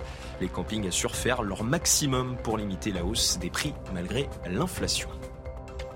On va parler sécurité à présent avec un Emmanuel Macron qui a abordé ce, ce sujet hier euh, en disant on attend quelques annonces euh, début mai, a priori. Écoutez cet extrait. L'état de droit est notre socle. Et il n'y a pas de liberté sans loi, ni sans sanction envers ceux qui transgressent le droit des autres. Dans ce but, nous continuerons à recruter plus de 10 000 magistrats et agents, continuerons euh, d'améliorer le fonctionnement de notre justice, et nous sommes en train de créer 200 brigades de gendarmerie dans nos campagnes. Lutter contre toutes les formes de délinquance, contre toutes les fraudes, qu'elles soient sociales ou fiscales, sera aussi au cœur de l'action du gouvernement, avec des annonces fortes dès le début du mois de mai. Alors, Jean Claude Assis, je vois lever les bras. Euh, Il enfonce des portes C'est bien, ouvertes. il a raison sans doute, mais il a oublié juste qu'il ne construit pas un mètre carré de prison depuis des années. C'est vrai. Et vous avez des magistrats qui passent leur temps, pas tous, à faire de la gestion carcérale. En arrivant au tribunal le matin, ils savent s'ils ont une cellule, deux cellules ou un matelas qu'on peut mettre dans une euh, cellule de, la prison du coin, et ils prononcent leur peine. Bon, je dis pas, je caricature un peu, mais on a un vrai problème, pas seulement de philosophie carcérale, on a aussi un problème de la pénurie. Les prisons qu'on a, certaines sont, mais sont même pas descriptibles, c'est une honte qu'on ait encore des prisons comme ça en, 19 en 2023. Mais en plus, les prisons modernes qu'on nous avait promises, sont moi je veux bien, si je me trompe, qu'on me le dise tout de suite, je ne sais pas où elles sont. Ouais. Et alors, sur la lutte, ce qu'il évoque aussi, contre ce qui est aussi euh, un délit, hein, la fraude fiscale et la fraude sociale, alors là, il dit rien. C'est-à-dire, il dit on va lutter, mais il ne nous dit pas comment. Hein Bah, bon, euh, après, vous savez, le, le président de la République, euh, il n'est pas non plus là pour détailler euh, euh, les moyens d'action très euh, microéconomiques euh, et administratifs. euh, Donc, enfin, s'il euh, prend la peine voilà. de parler des 10 000 Mais- magistrats, mais- il mais bon, peut le- donner des billes sur le reste Alors, aussi. le- ça, c'est une chose, mais je, je voudrais revenir, si vous voulez, sur le, le volet sécuritaire. Il a beaucoup parlé de l'état de droit.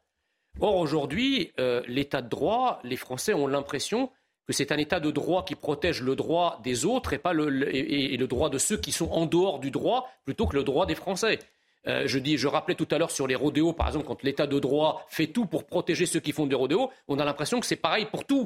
Par exemple, les, immigrés clandestins, les OQTF qu'on ne- qu'on n'exécute pas, on vous dit que c'est au nom de l'état de droit. Mais à quel moment, en fait, l'état de droit va se remettre au service de la France et des Français pour protéger la France et les Français, ce qui est traditionnellement le- le- le- la mission première d'un état de droit. Or, nous avons l'impression, et d'ailleurs Macron l'incarne parfaitement, d'un état de droit qui est en suspens, qui est gazeux, qui est hors sol, euh, qui n'est pas là pour, euh, pour, pour prendre en compte la vie de, de- de- de- des- gens, la vie des Français de tous les jours, pour les protéger, euh, pour faire en sorte que les délinquants, les criminels, les clandestins, tous ceux qui, comment dirais-je, ne respectent pas la loi, soient mis hors soit mis pardon, hors d'état de nuire. Voilà.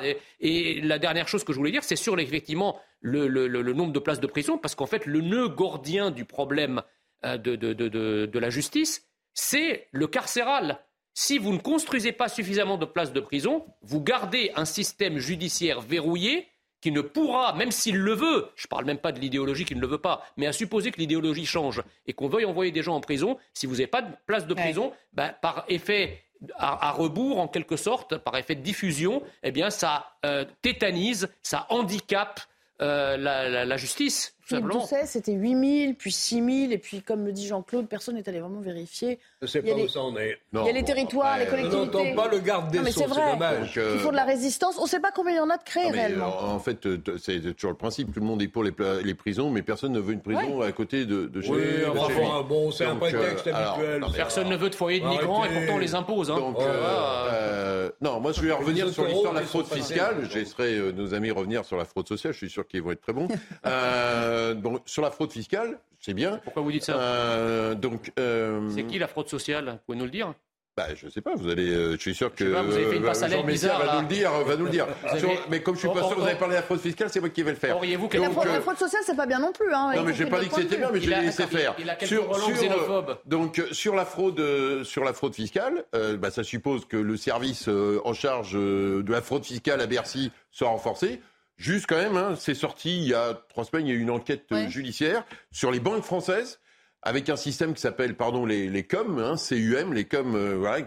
Donc là, il y a peut-être un montant de fraude avec enquête euh, approfondie, 140 milliards d'euros.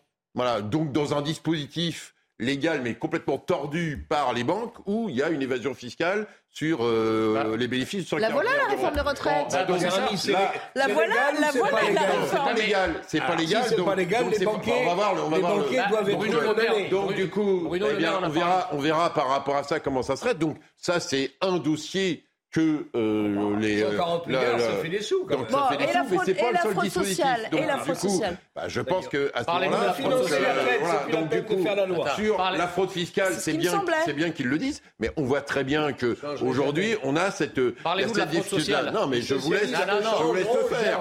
Je vous laisse le faire. Vous êtes gêné Non, je suis pas gêné, mais comme parce voilà, ah oui, parce que la, fraude sociale, ça concerne vos vaches sacrées, c'est pour ça. Non, ça concerne pas mes vaches sacrées. Bah, parce que je. Alors, attends, on va aller au bout. Moi, j'ai appris par ma mère qui vole un œuf, vole un bœuf. Ça, c'est une chose. Mm. Donc, c'est bien qu'on s'occupe des œufs. Il n'y a pas de. La fraude sociale n'a pas de raison d'être. Comme ça, je le dis. Comme ça, Jean Messia est ravi. Donc, la fraude sociale, il n'y a pas de justification. Mais vous, c'est les gros mais la fraude fiscale, moi, ce qui m'intéresse, c'est le bœuf. Attendez. Voilà, tant qu'à chasser la fraude, autant chasser le bœuf.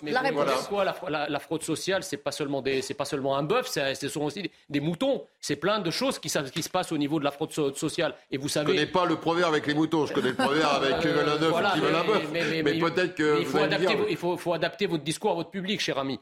Euh, donc effectivement, là, en l'occurrence, la fraude sociale concerne aussi beaucoup euh, un, comment dirais-je, des, fonds qui partent à l'étranger. On parlait par exemple des retraités fantômes d'Algérie, ça représente pas grand-chose, mais les fausses, cartes vitales aussi. Les fausses cartes vitales, euh, vous avez quand même pas mal de choses à faire là-dessus. Alors évidemment, et, j'allais dire, peut-être que c'est cette fraude-là qui le plus souvent irrite les Français, parce que là, ça concerne des fraudes individuelles, ce sont des individus. Et les Français ne comprennent pas pourquoi, ceux, en tout cas ceux qui travaillent et qui se tuent à la tâche, ne comprennent pas pourquoi leurs impôts financent des gens qui, in fine, non seulement ne foutent rien, mais en plus détournent l'argent de, Oui, enfin, l'un n'exclut pas l'autre, parce que la fraude fiscale, ça concerne les individus aussi. Mais la, parce que la, fraude fiscale, c'est de, l'argent qu'on vole aux Français dans les impôts. Parce que tu payes tes impôts, enfin j'espère, moi aussi. et derrière, quand il y a des gens qui trouvent pas, le jamais, système aux jamais, vierges et ça, c'est pas normal. vous avez parfaitement raison. Je n'ai jamais minimisé ni la fraude sociale ni la fraude fiscale, mais il faut mettre, il faut mettre les deux sur le même pied parce que je vous, je vous sens vous exciter sur la fraude fiscale parce que idéologiquement c'est plus confortable. Non, mais parce que je, mais la fraude sociale, sens pas vous exciter sur la fraude fiscale. la fraude sociale parce qu'elle concerne effectivement euh, voilà, des publics qui sont non, mais moi j'ai dit qu'il voilà. veut un œuf, veut un bœuf. Donc, euh, mais, moi j'étais très clair. Bruno mais il faut aussi s'occuper des bœufs. Bruno Le Maire ce matin nous a dit qu'il y avait un, une grande opération effectivement euh, de lutte contre la fraude fiscale auprès des banques, etc. Donc c'est marrant. Vous avez cité le chiffre de 140 milliards que j'ai entendu également. C'est marrant quand il a dit ce chiffre-là. Il aurait pu dire après, mais finalement la réforme des retraites on la retire parce que c'est que 10 milliards et comme on va en récupérer 140, ben, c'est plus la peine de la faire. Ce qui aurait calmé tout le monde. Mais bon, entre, le gouvernement et la logique, il y a parfois un gouffre qui ne franchisse pas.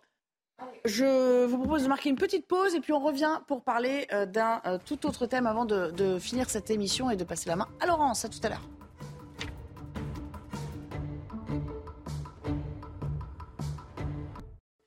Pour cette dernière partie, Éric de nous a rejoint du service éco. Salut Éric. Euh, L'inflation et le pouvoir d'achat ont été quand même euh, euh, les grands absents du discours d'Emmanuel Macron hier. Et pourtant, euh, chez euh, Leclerc, on parle d'un mur d'inflation. C'est ce que disait le euh, président du groupe ce matin sur notre antenne. Écoutez. Il y a eu des négociations jusqu'à fin mars. Avec les en- industriels, hein. Avec les industriels. Ça rajoute 10% pour l'année 2023 au euh, euh, 10%. 25%. C'est énorme, c'est énorme. J'ai jamais vu ça aussi rapidement. Et alors autant l'année dernière, c'était euh, en quatre fois, autant là maintenant, c'est un mur d'inflation qui arrive, un peu importe les mots, on m'a reproché le mot tsunami. Euh, en tout cas, c'est une vague scélérate. Il y aura un pic d'inflation euh, à peu près en, juin-juillet. 25% de Mm. cumul. C'est ça qu'on comprend au fond. Mais où, enfin, quand verra-t-on les fruits des négociations passées? Bah, Déjà, il y a vraiment une grande différence entre ce que dit euh, euh, Monsieur Leclerc, hein, qui parle de cette hausse jusqu'au mois de juin, juillet, août peut-être, et euh, le gouvernement qui dit que ça va s'arrêter au mois de juin, hein, puisque théoriquement, Bruno Le Maire espère que ça va baisser. Donc là, déjà, il y a un truc qui ne va pas. Deuxièmement, euh, l'inflation alimentaire que l'on connaît, bon, le, le chiffre officiel, c'était 16%, hein, si je ne me trompe, euh, sur, depuis euh, un an, c'est-à-dire sur 12 mois consécutifs. Et l'inflation communiquée par l'INSEE, c'est 5,7, je crois. Donc, vous voyez, il y a quand même une différence. panier. En fait, c'est le problème, c'est que c'est ça. On, on vous fait croire que l'inflation est à 5-6% en France sur 12 mois. Euh, c'est l'INSEE, parce qu'il y a un panier. Et dans ce panier, on met un certain nombre de choses. On met le logement, on met l'informatique, on met le prix des téléviseurs. On met... Sauf que l'alimentaire, c'est ce dont on se sert tous les jours, très hein. Il pèse très peu l'alimentaire dans ce grand panier de l'inflation. Mais il faut Donc, prendre une loupe. et il faut prendre la loupe, mais donc, du coup, c'est pondéré, si vous voulez. Euh, et ça, c'est le vrai problème. Maintenant, il y a aussi un souci, et ça qui me gêne, c'est que, euh, si vous voulez, les négociations, comme le dit Michel Hébert Leclerc, se sont terminées, là, récemment, et que, euh, en fait, le- ce que vous vivez aujourd'hui dans les, grands dans les grandes surfaces, les hypermarchés, c'est le résultat euh, de, de la hausse des prix des mois passés. Et euh, le gouvernement a dit aux, aux industriels, maintenant, arrêtez cette inflation, mais sauf qu'il dit ça, mais ça va faire un effet dans six mois. Donc, en fait, c'est pour Noël. Et ce que dit Michel Donc on, va galérer tout le, toute oui, l'année 2023. jusqu'à Noël. Alors il commence à dire, Michel Leclerc, oui, les jouets euh, vont pas augmenter. Oui, la rentrée scolaire, ça devrait aller à peu Bon, près. enfin, Bon, super, les jouets, on n'achète pas tous les jours. hein. Donc là, il faut s'attendre sur l'alimentaire et c'est très très ennuyeux parce que finalement, moi ce que je retiens, c'est que l'effort qui avait été demandé par l'État n'est pas suivi des faits et par les industriels et par la grande distribution parce qu'on fait tous nos courses et les prix flambent. Champ, réaction, vous êtes Bah, la économiste. réaction, c'est que la, la- la première chose, c'est que compte tenu de, de- de l'augmentation assez euh, con- à la fois conséquente et soudaine des prix, on entre véritablement dans la définition de l'hyperinflation, qui certes statistiquement c'est normalement au-dessus de 50%, mais il y a une autre définition qui dit que ça doit être massif et, et- et quasi instantané, ce qui est le cas. Voilà, ça c'est le, donc on est, on est dans une dans une dynamique hyperinflationniste en tout cas. Ça c'est la première chose. La deuxième chose, c'est que moi je ne crois pas du tout que les prix vont baisser. Vous savez, en économie, il y a beaucoup d'effets de cliquet. C'est comme la fiscalité. Une fois qu'on la baisse, on ne peut pas l'augmenter de nouveau. Ouais, donc la hausse des prix, c'est pareil. Une fois qu'ils ont augmenté, je ne vois pas les prix dégringoler euh, à à moyen terme, ni même baisser de manière significative euh, à moyen terme. Une fois que les prix s'installent à un niveau Ça et qu'il y a une adaptation, si vous voulez, des mécanismes de consommation à ce, nouveau, à ce nouvel environnement des prix, il est très rare que ces prix euh, régressent, et pour, ne, pour ainsi dire jamais. Euh, ça, c'est la deuxième chose. La troisième chose, c'est que lorsque l'on parle de l'inflation, de l'hyperinflation sur les produits alimentaires, ça touche principalement, comment on appelle ça, ceux qui ont une propension à consommer très importante, c'est-à-dire les faibles revenus. Parce que vous, plus vous avez un revenu faible, plus la part que vous consacrez à votre revenu pour vous nourrir, pour les besoins euh, premiers, est importante. Donc évidemment, l'impact sur le pouvoir d'achat est d'autant plus important que votre revenu est faible ou moyen. Donc le- le- cette inflation, si vous voulez, con- concerne par capillarité des millions et des millions de Français et est très difficile à vivre. Ce qui veut dire, Philippe Doucet, que l'appauvrissement des Français va se confirmer, va s'ancrer pour de bon, sachant qu'en parallèle, eh ben, les salaires, ils n'augmentent pas. Ah oui, c'est toute la difficulté. D'ailleurs, euh, vous l'évoquiez tout à l'heure, à l'instant, c'est que Emmanuel Macron, hier soir, finalement, ce qui intéresse les Français, c'est le pouvoir d'achat et cette inflation. Et ça, c'est le cœur de ce qui nous attend collectivement, et le gouvernement en premier lieu, devant. Parce que Éric de Rimmatin l'évoquait. Pour Bruno Le Maire, on a dit, bon, c'est fin mars, puis après fin juin, le pic de l'inflation, et après, les prix vont être calmés. Là, ce que nous dit Michel Leclerc, si j'ai bien compris, c'est que les négociations sont terminées. Donc là, c'est plus 10% qui se rajoute à ce qui a été déjà négocié en dernier. Et donc là, on est parti jusqu'à la fin de l'année. Et donc, la hausse des prix alimentaires, ce que, Jean Messia vient de dire, c'est que la hausse des prix alimentaires, ça, tout le monde le paye. Des jours, on peut faire des arbitrages. Manger tous les jours, on fait aussi des arbitrages. Je- je- J'ai eu l'occasion de dire hier, le po- consommation de poisson, moins 14%, poisson Non, mais frais, non, moins ça veut dire 14%, que- Oui, viande, mais- légumes, moins 5%. Ça veut Donc dire que sur le pas long terme, on mange pas bien. Bah, on mange Parce pas qu'on bien. mange et par des ailleurs, pâtes, du on mange il va y avoir plein de gens qui, à partir, on va voir l'explosion des demandes aux banques alimentaires, au restaurant du cœur, c'est déjà le cas. Et donc, comment ça va tourner? Et donc, ça, ce sujet-là, de la question des salaires, la question des salaires, la question des petites retraites, c'est ça le mur qui attend Emmanuel Macron et le gouvernement devant. Il- C'est cette crise sociale qui vient se rajouter à la crise démocratique. Il ne pourra pas augmenter les salaires, ou, ou sinon il risque une spirale prix-salaire, ce qu'on appelle une, Ah, voilà, la courbe de Philippe. voilà, la- On va faire une courbe de c'est Philippe. au contraire, c'est euh, effectivement, si vous augmentez les prix et que les salaires augmentent derrière, comme les salaires sont un coût pour les entreprises, ils les répercutent dans le prix. Donc les Allez, Jean-Claude, Jean-Claude, une moi, réaction écoutez, à j'avoue ces salaires qui n'augmentent Je suis pas. un peu dépassé par une situation qui s'avère hyper complexe. Quand on écoute les uns, on dit, mon Dieu, on ne sait pas comment on va s'en sortir. Quand on écoute les autres, j'observe que récemment, on a publié les, les chiffres d'affaires des grandes surfaces. Elles battent des records. L'État, avec l'augmentation de la TVA ou des taxes diverses et variées, n'est pas non plus mal placé. Je crains une fois de plus que ce soit les consommateurs que nous sommes qui vont passer à la casserole. Le, le- la, la situation actuelle est absolument inacceptable. On a voulu faire les malins, notamment dans les relations internationales, et on voit ce que ça nous donne. On a déclenché une vague d'inflation qui est absolument pour nous euh, devenue euh, ingérable et qui pénalise une fois encore, une fois encore ceux qui ont le moins de moyens, qui sont le plus précaires. Et, et- et pas, les, pas les gens qui ont des revenus convenables ou supérieurs. Donc on est dans une situation, je suis d'accord, qui est socialement, euh, il serait temps quand même qu'on s'en occupe. Mais en même temps, regardez, je prends le, le, le bouclier de d'EDF. Formidable. 15% seulement euh, d'augmentation, 15% quand même, par rapport à une augmentation à l'époque, fin 2002, euh, fin 2022. Qu'est-ce qui s'est passé en effet? Explosion de la dette EDF et quelles conséquences? 3000 emplois qui devaient être faits par EDF cette année, qui sont sinon sacrifiés, du moins suspendus. Il faut bien que quelqu'un.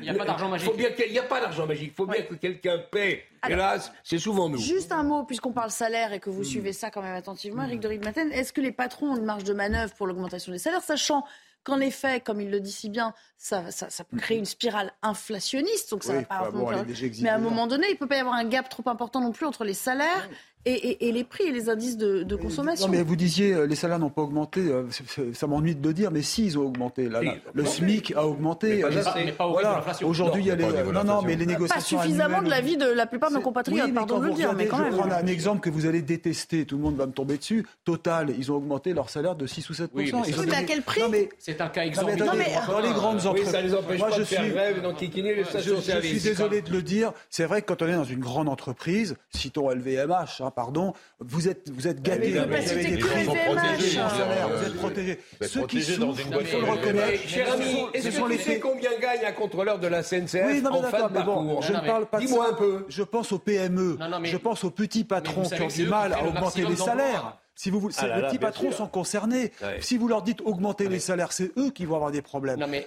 Voilà, c'est non, non, mais attendez, il faut, beaucoup de il faut- craques il faut dans quand même faire, attendez, juste un, juste un mot, parce qu'il faut faire justice de ce propos. En France, l'écrase, enfin, une grande partie de l'emploi est fait par les petites et Bah moyennes ça, entreprises. c'est eux qui ont Donc c'est pas. LVMH, Oui. c'est pas Total. Et je, je doute, Aussi, je aussi, doute aussi. que les très petites entreprises et les moyennes entreprises et les petites industries aient augmenté leurs salariés Ils peuvent pas comme les grandes entreprises. Ils ne peuvent pas le faire. Donc on, on- donc on est bien d'accord que macroéconomiquement, l'augmentation des salaires a, a été quand même réduite à la portion congrue Donc par rapport au niveau d'inflation. L'allègement des charges sociales. Bah, le problème, si vous voulez, c'est que quand, vous êtes, quand vous êtes Ah dans un contexte d'une dynamique hyper inflationniste, qui plus est euh, majoritairement exogène, c'est très compliqué de lutter contre ça. On se retrouve dans le même schéma que les années 70 ou à peu, à peu de choses près, avec l'explosion du prix du pétrole. Allez, Bah, merci puis Les entreprises ont refait leur marge. Il faut Beaucoup de préciser que les Merci. marges ont énormément augmenté. Conversation passionnante, mais euh, malheureusement, c'était le dernier thème que nous pouvions aborder cet après-midi avant de passer la main à nos amis de Punchline, à Laurence dans quelques instants. J'étais ravie de vous revoir euh, ce, ce mardi, les uns et les autres, et puis euh, à mercredi pour euh, de nouvelles aventures, 15h30.